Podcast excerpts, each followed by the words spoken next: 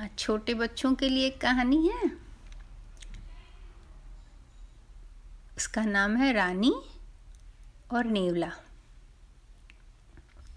रानी एक औरत थी, उनके एक छोटा सा प्यारा सा बच्चा था और उन्हें एक नेवला से बहुत प्यार था।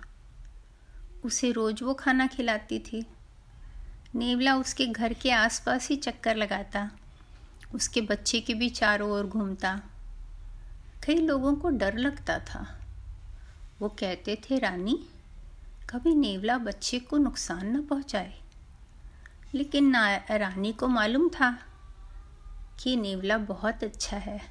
वो अपने बच्चे का बहुत ध्यान रखता है उसके बेटे का।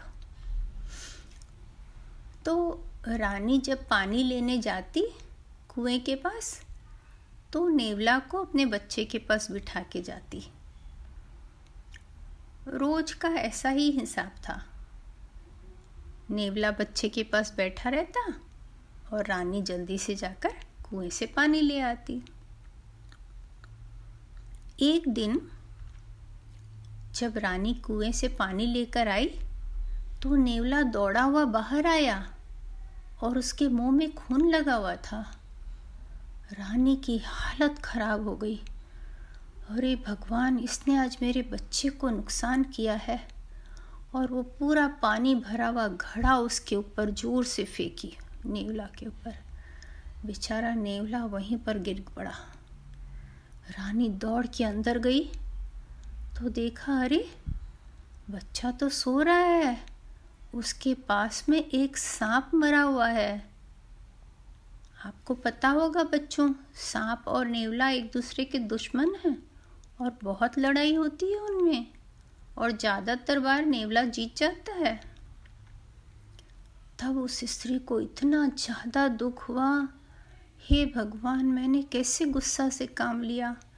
बिना सोचे, समझे, देखे, पहले ही मैंने सोच लिया कि उसने मारा है और उसको मार दिया। वो जल्दी से बाहर भागी।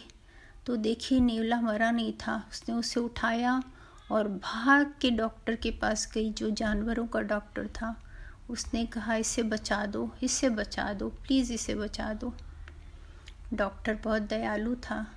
उसने कोशिश की, बहुत कोशिश की और धीरे धीरे नेवला ठीक हो गया। फिर रानी ने उसे घर ले गई और उसे बहुत प्यार से रखा और रानी ने ये भी कसम खाई कि अब कभी भी बिना सोचे समझे वो कोई काम नहीं करेगी। गुस्सा में जब हम काम करते हैं तो वो बहुत गलत हो जाता है और फिर उसे वापस लेना बड़ा मुश्किल होता है। इसीलिए बिना सोचे समझे कोई काम नहीं करना चाहिए। उसके बाद वो बच्चा भी नेवला का बहुत अच्छा दोस्त बन गया और वो लोग अच्छे से रहने लगे। कहानी ख़त्म।